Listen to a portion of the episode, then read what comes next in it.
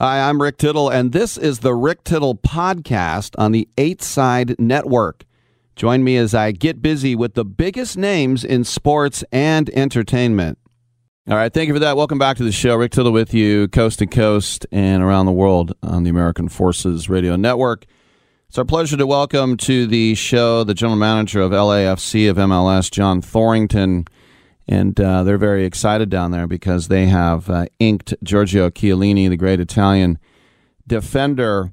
John, welcome to the show. And um, I know that you were um, with the Man United uh, setup, uh, the old YTS, those youth team scout days. Were you part of the days of Jovan Kirovski, the Neville brothers, Scholes, Giggs, Beckham, those guys? Yes. Well, first of all, thank you for thank you for having me. So, I did not overlap with Jovan. Jovan had left, I believe, the year prior mm-hmm. because he could not get a work permit. I thankfully did not have that issue because my father was born in the UK. So I had I did not have the same issues that Jovan did. So I he he was there before me, and then I think he had left about a year prior. But then the others you mentioned, the Giggs, Scholes, and that generation, uh, a bit older than than I was. But yes, they were there, and I was there from '97, '98, '99 as a young pro, and '99 was the year where they, the famous year they won everything. Yeah, Nicky Butt. I'm just thinking about some of the other guys. Um, uh, on that team. Um, I remember Sir Alex tried desperately to. I mean, he flew to Soho Square, I think, before it was Lancaster Gate, to, to try to get Kirovski to stay before going to Borussia Dortmund. Um, did you ever deal with Sir Alex? Did you ever get the hair dryer treatment? Any of that? I certainly did. Yes, I think what what is I think not often talked about because of his success at the highest levels, and I actually think it's unfortunate because I think his level of involvement at all levels of that organization throughout his time there is part of why he was so successful. And, you know, I've, I've shared this story a few times, but when you say, did I come across him? Certainly you did. And you're all in one building and he knows everybody there. And that was certainly the case when I was there, physically present there, 97, 98, 99. I remember a really intimidating conversation when in 1999 when I had decided that I was going to be leaving and going to Leverkusen in Germany, and how scared I was to walk into his office to let him know that that's where I was going. Um, and that was the last conversation I had with him at that point. And 11 years later, I was at that point playing in Chicago, and Man United had come was there. Their sponsor was Aon at the time, mm-hmm. who now are very great sponsors of LAFC as well. But they they were hosting Man United's first team, and so it was 11 years later. I'm playing there. They came and they trained at the facility, and I still had some friends on the team that were still there and some staff, and I was going to say hi to them. And before I even had a chance to say hi to them, I'm walking down a tunnel and I hear my name being shouted, and I turn around, and sure enough, it's Sir Alex saying, "Hey, John," and I was planning on maybe reintroducing myself, but he beat me to it. And and when I say I'm trying to make sure everybody understands what this means, I never played a meaningful game for this guy. It's not as though he's talking to Roy Keane after 11 years, mm-hmm. and he remembered my name. He knew everything about my career since I'd left Man United. He was asking about my parents. Wow. Talking about things that I had, you know, while I was there, and I, I was just awestruck at his memory, and you only remember things like that if you really care. And that was just really evident. And um, and I still stayed in touch with him following that to this day. And um, certainly, I, I've learned a lot from him, both uh, from my own experience with him, and then and then from afar. That's fantastic. Yeah, it's like the Al Davis of soccer. All right, so then you kind of get your foothold in England with the Terriers in Huddersfield Town and coming so close to getting promoted again. What was it like to kind of have a, a home team and a place that took you in and you were getting significant playing time?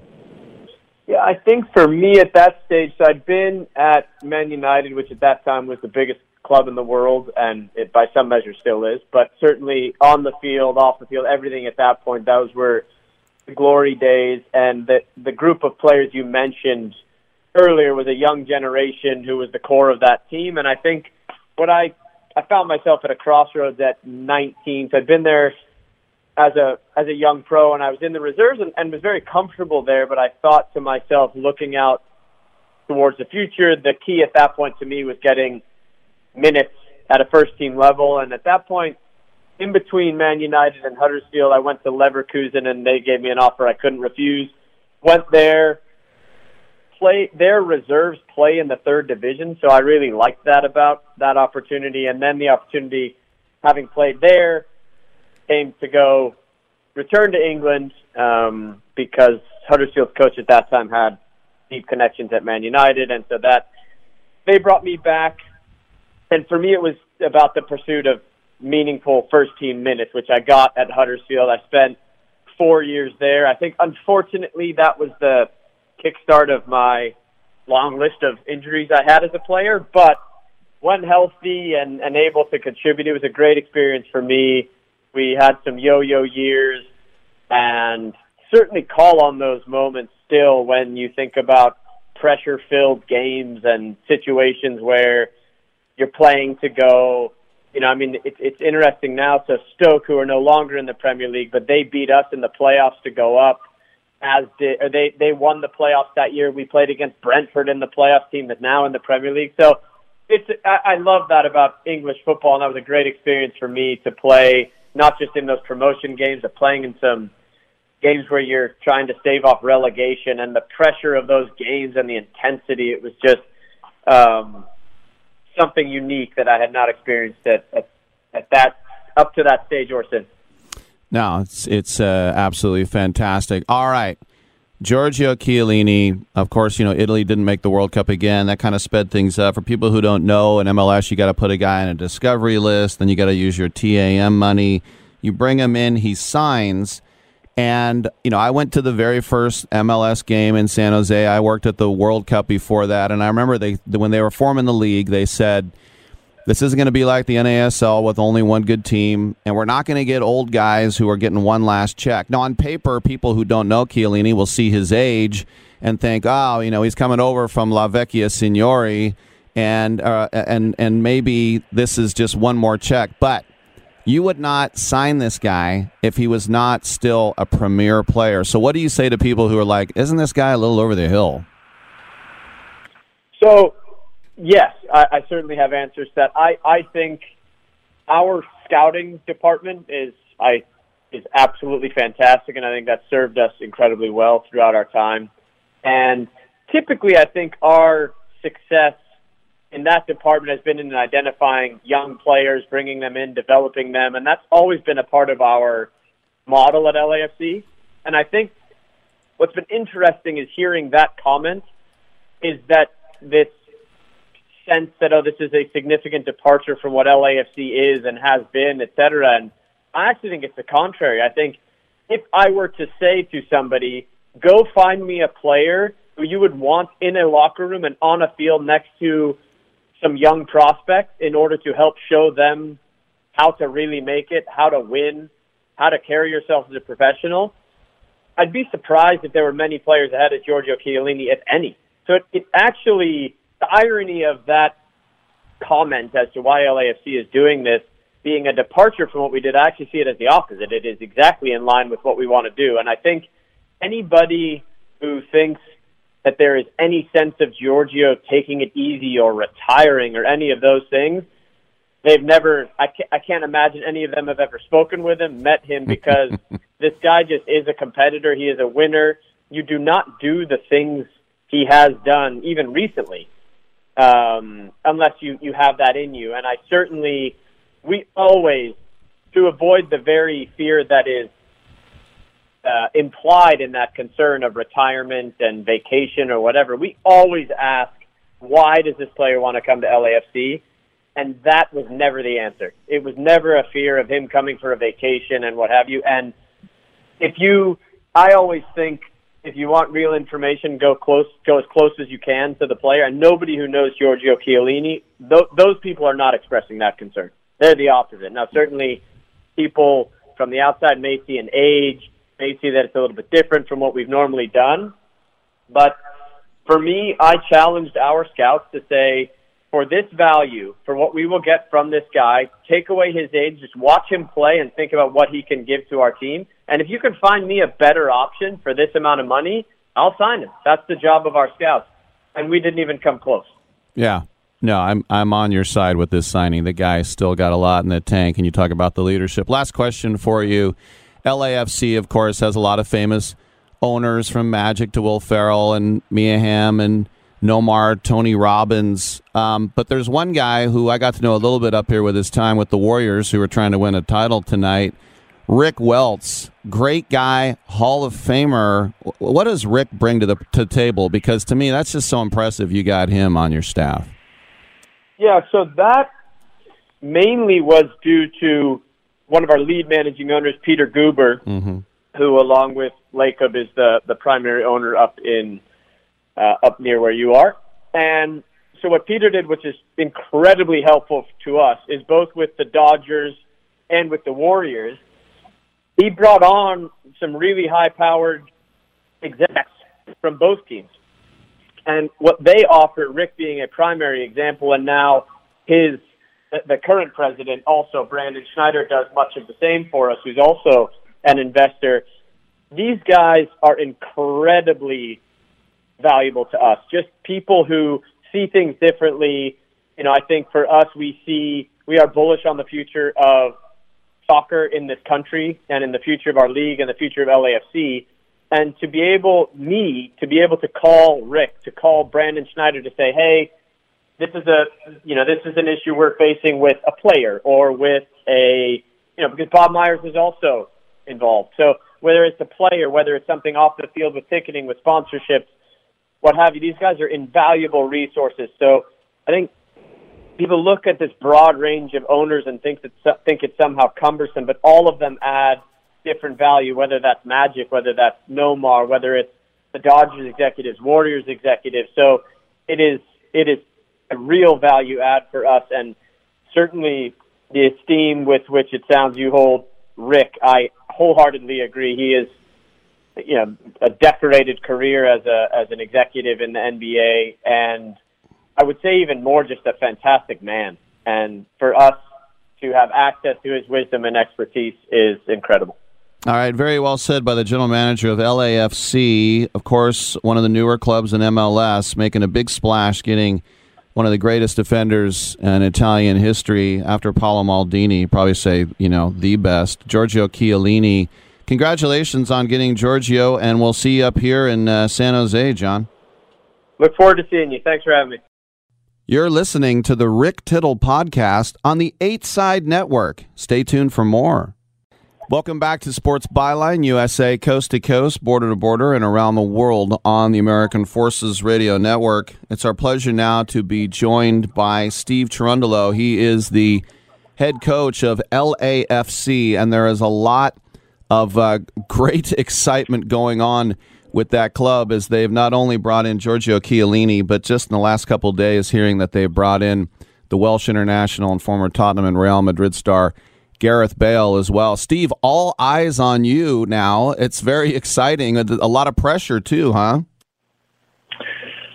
Well, pressure is uh, whatever you make of it. So um, we feel comfortable with these signings and these guys coming in. Uh, both are great uh, people and human beings on top of their uh, extraordinary talent on the field. So um, it's a it's a good fit all around. So uh, you kind of know what you're going to get out of Chiellini. With Bale, though, you can do so many things with him. You can put him as a center forward. You can have him bomb down the wing. You can basically let him do whatever he wants, go from sideline to sideline. Do you do you have an idea what you're going to do with Bale? Yes, these thoughts and discussions have been made uh, prior to the acquisition of, of both of these players, and obviously with Chiellini, as you pointed out, it's pretty straightforward. And and and with Gareth, um, he fits in well with our front line of three because we are quite fluid in those positions, and um, we would like our forwards to interchange positions and, and to move into certain spaces. Um, and so it's quite fluid, like I said, and so he will have room uh, for creativity um, to use all of his talents. You know, I think about uh, MLS, and I went to the first ever game at Spartan Stadium in San Jose in in, in '96 after working at the World Cup in '94, and, and you think about the LA Galaxy, and that was kind of the team with Beckham and Robbie Keane. And I know Chivas tried to get a, a hold on LA, but uh, the Galaxy are old hat now. What's it like to have the the entire MLS looking at your team now? Um, well, for me, it's uh, it's all new this year This is my first season. Uh, but it's I think it's an attest to the hard work that everybody at LAFC has been doing. Um, you're really from A to Z at this club. It's uh, very professional. Um, I have big ideas and and the the resources to implement those ideas. And so, um, it's like I said, it's that's all the hard work going down. I've been going on here for the past five years. There are only a handful of Americans, as you know, uh, that have been a success overseas. And you, I don't want to say you owned the Bundesliga, but you owned Hanover. You were the mayor of, of Hanover. So when I say Hanover to you now, it's uh, it's it's your home, right? Um, yeah, it is. It is another home. Um, I have a few homes, and uh, LA is one of the newer ones. So it's um, you know Hanover is is a city that will always be part of my life. Uh, my children were born there. My wife is from there, so uh, it will always remain a part of my life. But um, you know, we are very excited about this chapter. I remember at the uh, the Weltpokalmeisterschaft, and I was in Gelsenkirchen, and I got to see the USA versus uh, Czech Republic there at uh, Schalke's Veltins Arena, and um, you were playing for the United States that day, and it didn't go our way. We lost three nothing. But but for you, it was. I mean, I don't want to say it was like a home game being in Germany, but but for you, it was. Uh, you know, uh, did it kind of feel like home? Um, yeah, I mean, the, the World Cup was an amazing experience in 2006, as you pointed out in Germany. Um, it, it did feel like uh, a home event for me, and but coming home now to Southern California also feels very much like home. Um, I grew up in San Diego, which isn't far from LA, but um, it's I have a very I'm in a very privileged place that I can call two places and two beautiful places like Germany and Southern California my home. a couple more questions for Steve Cherundolo, the uh, head coach of uh, LF LAFC, the uh, the gaffer. Your transition now to uh, Major League Soccer, and it's a league that has expanded uh, very fast, and there have been some uh, critics saying that maybe it's gone expanded too fast. But as you look at the league, and there are so many teams uh, when you look at the league, you look at your division. Uh, what are some of the challenges that you have as you start to uh, you know watch the tape on all your opponents? Well, it's um, it's an interesting league. Um, there's a lot of teams, a lot of opponents. There's uh, you know many ways um, to get from A to Z, and so I think you see that in this league, which makes it interesting. Um, on top of that, due to our rules and our regulations, um, um, you know parity trumps everything. So um, the difference between the team in first place and the team in last place on the field and on the rosters isn't very much. Um, and so most of these games are pretty tight, uh, which makes it very competitive. And uh, coaches and players uh, have to be uh, on top of their game week in and week out, and it's um, uh, it makes it all the more fun. By the way, I'm a former West Coast Conference athlete from St. Mary's, and I know you were uh, a Portland a pilot. What did you think coming down to Moraga back in the day? um, I loved every minute I spent in the WCC and that in that UP.